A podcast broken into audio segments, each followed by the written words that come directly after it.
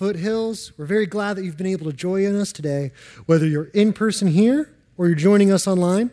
My name is Zach Peak, and I'm excited to be here to preach God's word to you today. We're in the middle of our series, Get Up and Go. We're doing a nice long summer series, kind of trying to keep everything together while people are out of town, moving in and out, and having a good time. The last three weeks, Pastor Harvey spoke to us and he talked about great things like pursuing intimacy, resolving interpersonal conflicts, being able to make biblical decisions, and following Christ with our decision making. And now we're going to get up and go, and we're going to keep moving, and we're going to talk about how we can embrace the freedom that Christ has in store for us. The Bible talks a lot about freedom in a lot of different ways. Jesus introduces himself with freedom to his own town. When he goes back to Nazareth, where he's originally from and where he grew up, and he's ready to announce that he is a prophet and he is there to speak God's word, he goes to the local synagogue and he goes to read scripture. And he asks for the scroll from Isaiah, and in it it says, He will come to set the captives free. And it's talking about the Messiah who is promised to come. And Jesus says, Today this has been fulfilled. He announced himself by saying that he came to set the captives free. Later on in his ministry, in John chapter 8, he's speaking to the people and he says, The truth will set you free. He's speaking of himself as the truth, as the way, the truth, and the life. And he says, I have come to set you free. I will set you free. We see later when Paul is writing his letters, his epistles to the different churches around the Mediterranean. And the one to Galatia, he says that it is for freedom that Christ has set us free.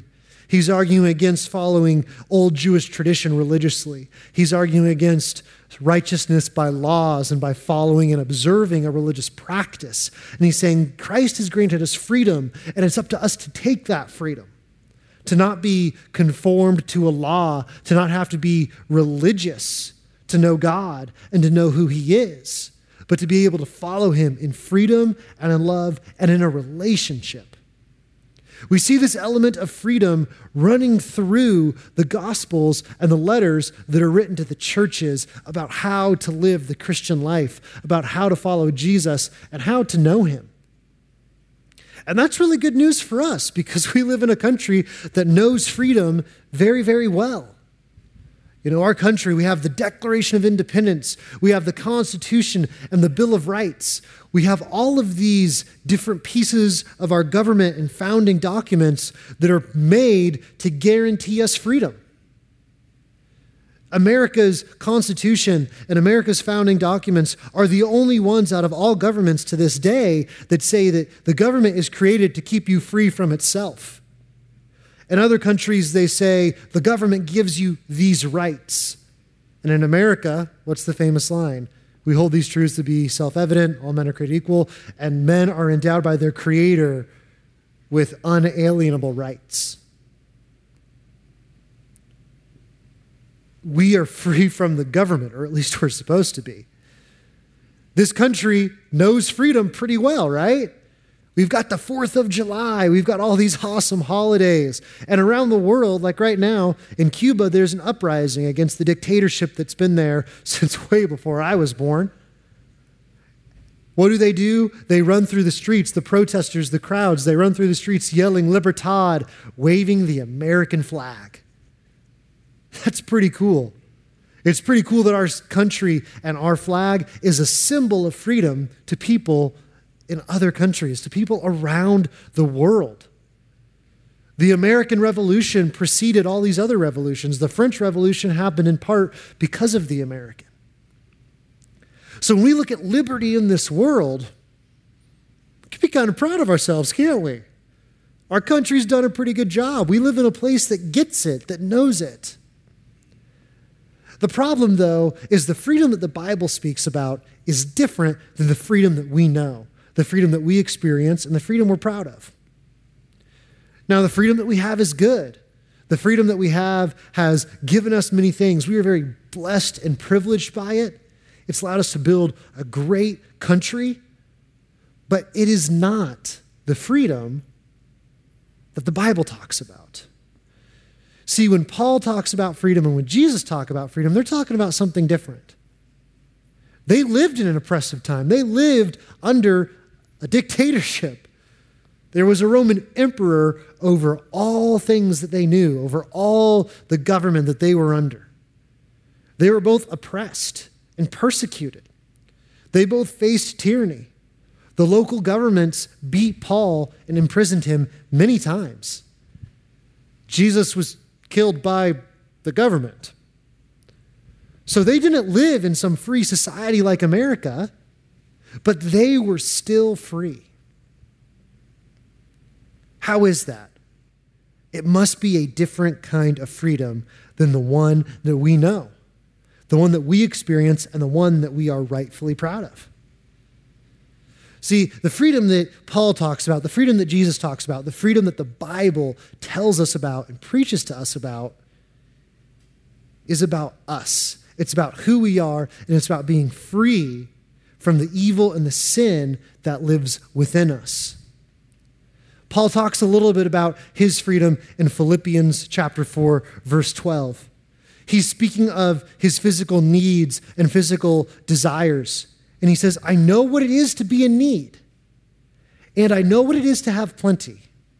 I have learned the secret of being content in any and every situation, whether well fed or hungry, whether living in plenty or in want. That's a freedom that he has. How many of us can identify with that? How many of us live that way, as if we're content? How many of us feel content with how much we have, whether we lose our job or get a promotion? How many of us feel content with what we have, whether we get a great new bonus and we can spend that on something awesome, or whether something brand new comes out when we really want it? See, Paul had this contentedness in his heart. When he had plenty, he was able to enjoy it and be thankful for it and understand the blessings of it. But when he was in need, that didn't shake his faith in Christ. That didn't pull him away from God. He was still content with what he had and who he was. That's a different freedom than we have. And that's a freedom that is not well known in our country. Pastor Harv was talking about it last week when he said, if there's a salesman that comes to your door or calls you on the phone or you're talking to, what's the one thing that they never have an answer for? You just say, oh, you know, I'm pretty content right now. But those salesmen do pretty well. And why is it? Because how many people in our country are content? They have freedom of speech and religion and, and assembly through the First Amendment, freedom of the press. We have all these freedoms and rights that we talk about. How many of us feel that freedom that we gain from contentment? How many of us feel free from ourselves and our earthly desires? Or how many of us are trapped in what we want, what our bodies desire and our bodies want to take for themselves? See, I think the freedom that Paul talks about in Philippians, I think that's our goal. I think that's the freedom that the Bible talks about, and I think that's what we all, all want. Again, all these other freedoms that we are afforded in America are great, and we're privileged to have them. We are lucky and we are blessed that we live in a country that allows us to gather here on Sunday and not be persecuted for not be in fear of forces coming in and stopping us. That is an amazing and awesome blessing. But the freedom that Christ gives us, the freedom that we are taught that's talked about is much more than that. It's what's inside of us. It's the freedom from ourselves and that contentment that Paul talks about. So, how in the world does Paul achieve this? How is it that Paul is able to feel content in every situation? We see it in the verse. He says, I have learned the secret of living. What is this secret? How did Paul achieve this contentment in all situations, whether he was very, very blessed with what he had, whether he had plenty or whether he had little, whether he had nothing? How is it that he was content in all of these situations? And how can we have that same freedom and that same contentment in our heart? There's two ways, and there's two things that I want you to think about. The first is a verse that Jesus speaks while he is giving his Sermon on the Mount. It's in Matthew chapter 6, it's verse 33. Jesus says, Seek first the kingdom of righteousness, and all these things will be given to you as well. Seek first the kingdom of righteousness. So that's part of it, is seeking God first. But as great as the Sermon on the Mount is, I'm a sucker for stories. And there's a story about contentment, there's a story about what we have and the material possessions that we have and how to be free from them. That we find in Mark chapter 10. And so I want you to keep in mind this verse from Matthew while we go through this story from Mark chapter 10. Keep in mind that Jesus tells us to seek first his kingdom and then all these things. These things that he's referring to, he just spoke about. He's talking about food, he's talking about clothing, he's talking about shelter, he's talking about our livelihood. Seek first his kingdom, and all those things will be given to us as well. Let's go to the story version, though. Because we see a story after Jesus has been doing his ministry for a while, after he's made a name for himself. He has a large following of apostles and disciples by now.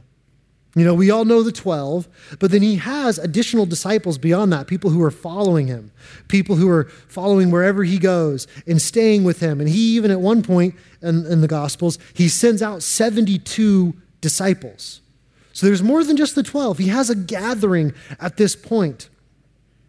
And in this city that he's in, during his ministry, a young man runs up to him with a question. He falls on his knees before Jesus. Good teacher, he said, what must I do to receive eternal life?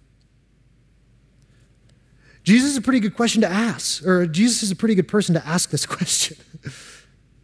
He has this reputation, and this man, he desires eternal life. So he goes to Jesus, gives him a little compliment Good teacher, how do I achieve this thing that I want?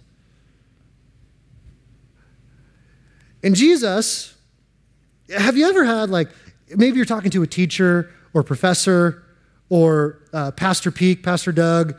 If you don't know, he's my dad, and he does this a lot too. You go up and you have a question for somebody, and you're like, man, I'm going to be in and out quick. It's a quick yes or no question, you know. And then you ask, and 30 minutes later, you're like, where's the answer in this? Where, where, where did we go from here? My dad is great at that. I'll go up. And man, at this point, I even design my questions. I'm like, okay, I know if I ask it this way, he's going to go into a history of the Ottoman Empire. If I ask it this way, he'll go into the current postmodern philosophy. So I got to toe this line. And then even when I try, the best I can. I'm, i look at the clock, and 45 minutes later, I'm like, I just needed a yes or no. Like, I don't know what's going on. I mean, maybe it's with a teacher, maybe it's with a professor, maybe it's with your parents. We've all had those conversations where we're like, this is going to be quick, and then it, it's not.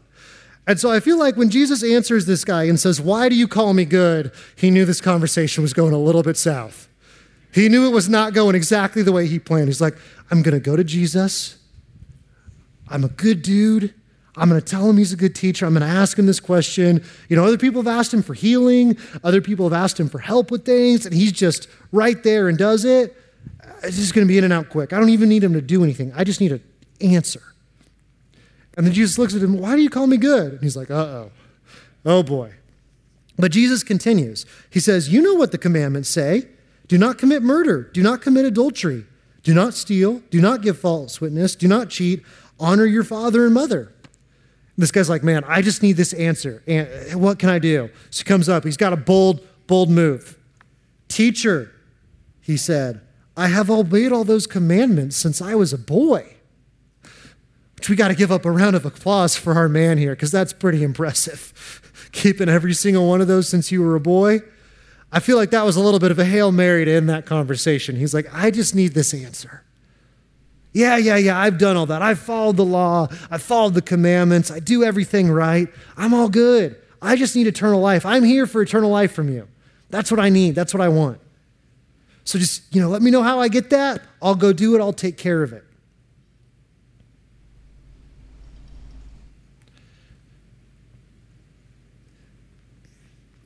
Jesus answers him back.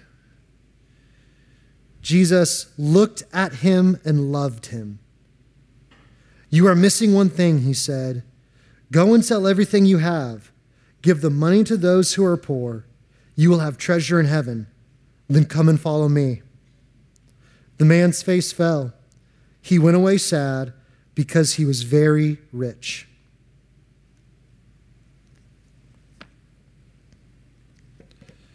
This man was wealthy. This man, you know, he might have been a really good guy. You know, being able to say to Jesus, I've kept all these commandments since I was a boy. When I read this passage, I get a little worried. I get a little worried about us. Because whether or not we grasp this fact, it's true. We are one of the wealthiest societies in the history of the world. And every single one of us is rich. We may not be rich by American standards, we may not feel like we're rich, but we live in a society of lavish wealth. The Bible says that this young man was a, was a rich young man. And given how the economics worked back in the day, the difference between being rich and being poor, the way we live and what we have is much closer to this man than we were to any of the disciples. A couple years ago, the Washington Post came out with this income calculator where you could put in your income, you could put in the size of your household, and it would show you where you ranked in the world. If you put in the threshold for poverty in America, so somebody, a household that's on the line of poverty, you know, maybe one day they're in, one day they're out, they're toeing that line, they're richer than 70% of people around the world. The bottom 10% of people in America, somebody who's, in a, who's only richer than 10% of people in America, which means 90% of people in America make more than them, they're about globally, globally average. They're globally middle class. This doesn't mean that we don't have financial struggles sometimes. This doesn't mean that worries about debt or inflation or being able to have a car that runs to get to work doesn't mean that these don't matter. It doesn't mean that these don't exist. But we also have to recognize that we live in a country of lavish wealth. When we think of rich, when we think of wealth, we think of the billionaires that we know of Jeff Bezos and Mark Zuckerberg. We think of Bill Gates and Elon Musk. But really, when the rest of the world thinks about who's rich, they tend to look at America. And they're right. We are an incredibly lavish and wealthy society. And so when I read this story about this rich young man, I get a little nervous. I get a little worried. Because we identify with that. That's what we relate to. That's who we relate to in this story. We're definitely not Jesus. And while the disciples were fishermen and businessmen and probably were able to get by, that's not us. That is not us. See, in our country, in our culture, one of the reasons we're so wealthy, and this isn't necessarily a bad thing, is because of the desire for achievement, the desire to push forward, the desire to work hard. You know, American ingenuity, American work ethic. When all these other countries in Europe and everything, they take, you know, they take like a six week long holiday in the summer. We're like, eh, I don't need that PTO. You know, if you look at the rates of vacation for America compared to the rest of the world, we really don't take much. That, that hard work, that sense of achievement, the desire to achieve more and more and more, and to get better and better and better, and to get richer and richer and richer. That can lead to good things. It's led to less poverty in our country. It's led to some awesome stuff like Wi Fi. It's led to actual good things that have helped the whole world. Less people today are dealing with starvation and hunger than 100 years ago, a lot less. A lot of disease has been eliminated, even though that's a little bit ironic with the last 12 months. But don't forget about things before COVID, like smallpox and polio and all these other really horrible diseases. I don't want to look at you and tell you that working hard is bad, that achievement is bad, because the fact of the matter is those things are okay. Jesus talked to other wealthy and powerful people, and he did not tell them to sell everything they own. So, why did he tell this man? What was it about this rich young man that G- prompted Jesus to say, You need to sell everything you own, give it to the poor, and follow me? It was the desire for more. It was the desire and greed that was in his heart. What did he come to Jesus and ask again? How do I inherit eternal life? He did not ask how he followed Jesus. He did not ask how to know Jesus better. He did not ask to know how to know God. He asked how to inherit eternal life. And so I want to warn you, I want to encourage you to be careful. I want to let you know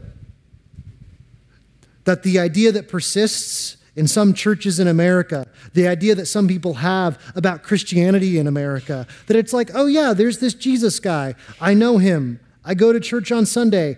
I get eternal life out of it, and then I go forward and I work hard and make money and take care of myself. That is not an attitude that the Lord encourages. That is an attitude that leads to enslavement and entrapment. We become prisoners of our sinful desire. Matthew 6, verse 33. Seek first the kingdom of heaven, and all these things will be added to you.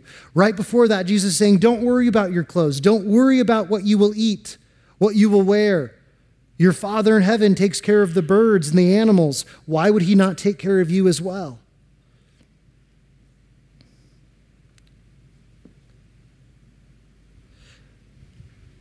Our country particularly struggles with this the cycle of desire and greed, controlling everything and taking care of it ourselves.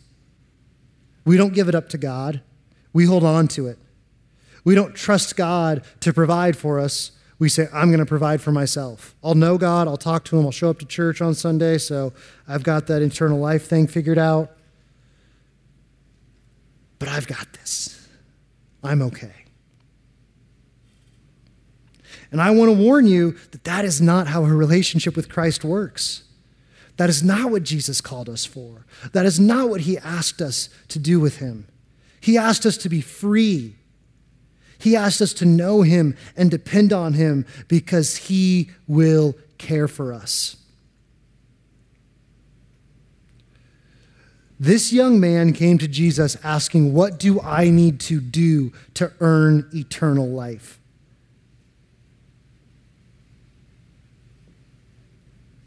And Jesus told him, Well, you need to make a choice.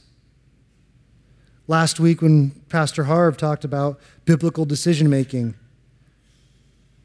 made a great point when he said that Jesus, Jesus forced people to make decisions. When people came to him, Jesus said, Look, you can follow me, but you've got to make that decision. You have to see who I am.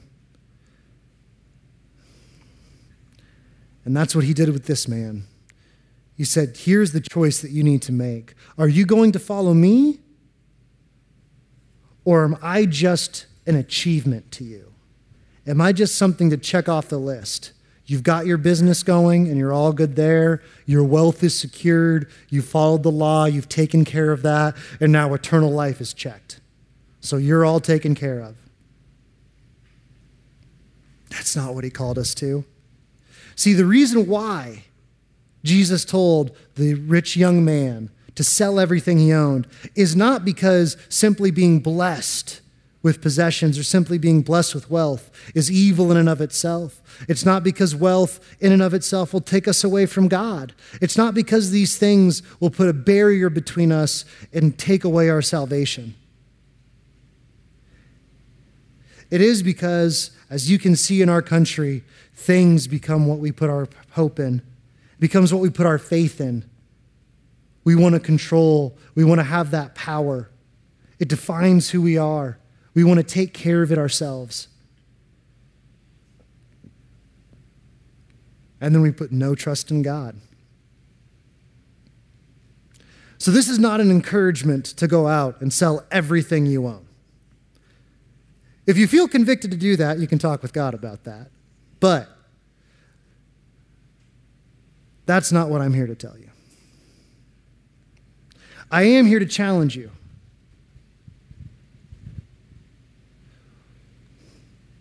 Seek first his kingdom of righteousness. I don't know your heart. Well, I know some of you out in the audience. I definitely don't know all of you. So I can't answer the question of what you put above God. But we all have things. We all have things we hold on to tightly. Some things that we hold on to tightly, most people would look at and say, oh, don't do that. You know, like money or our time, projects that we pour into, things that we're selfish with. Like maybe it's something like that. But what about your family? What if you have a job that's really important? I work for some big corporation, and frankly, I don't think my job makes that much of a difference in the world. But that's not the same for everybody. I mean, heck, we're in a church. There's people here whose job is to work in ministry. That's a very important job. But that still shouldn't be above God. No. What I would challenge you to do is go to the one who knows your heart. Go to the one who can answer the question of what you put before him. In preaching, they say we always have to have a challenge, have an application, have a sticking point. And there's nothing I can tell you today about a specific action to take. If you want a specific action, I guess I'm going to go with Jesus and say, sell everything you own. but I don't think that's what you want. No, the only thing I can challenge you with today is to work with God. Go to Him, talk to Him, and have Him examine your heart. Do it with Him. Prayer and petition through worship and time with Him, through meditation on His Word and His Scripture. Ask Him what you put above Him. And then there's one thing, and Jesus alludes to it here, that always works. Whatever you hold on to t- too tightly, whatever you put above God, there is a key way to give it up to God. There is a key way to trust Him with it, and that is to be generous with it. Whether it be your money, whether it be your time, whether it be your relationships, whether it be your emotional energy, whether it be your energy at work, whatever it may be, be generous with it. With this rich young man, we see an extreme case. A man who is totally entrapped in his desire for achievement and desire to get and earn more. He is rich, he is young, he's thinking, how do I earn eternal life? He's probably pretty successful. He's probably someone that others look at and think, wow, I wish I could be like him. He probably is a really hard worker. He probably takes care of his things and he's really intelligent. And so he just wants to keep checking boxes. He's an extreme case, and so Jesus gives him an extreme action of generosity. I don't know your heart. I don't know where you're at with God. Only you do. And so I would encourage you to go and talk to him about it and ask him, what are you putting in front of him? What is it that you need to give up? What is it that you need to be generous with? So that you can come closer and closer to him. Let's let Steve close us out. God has been so generous with us. If it's time for you to respond to that generosity, just text FH Next Step to 97000 so we can help you find ways to invest in the kingdom of God. For those at home, please take some time to consider what you've heard today by reviewing the discussion questions. If you're on campus, please stand for closing blessing.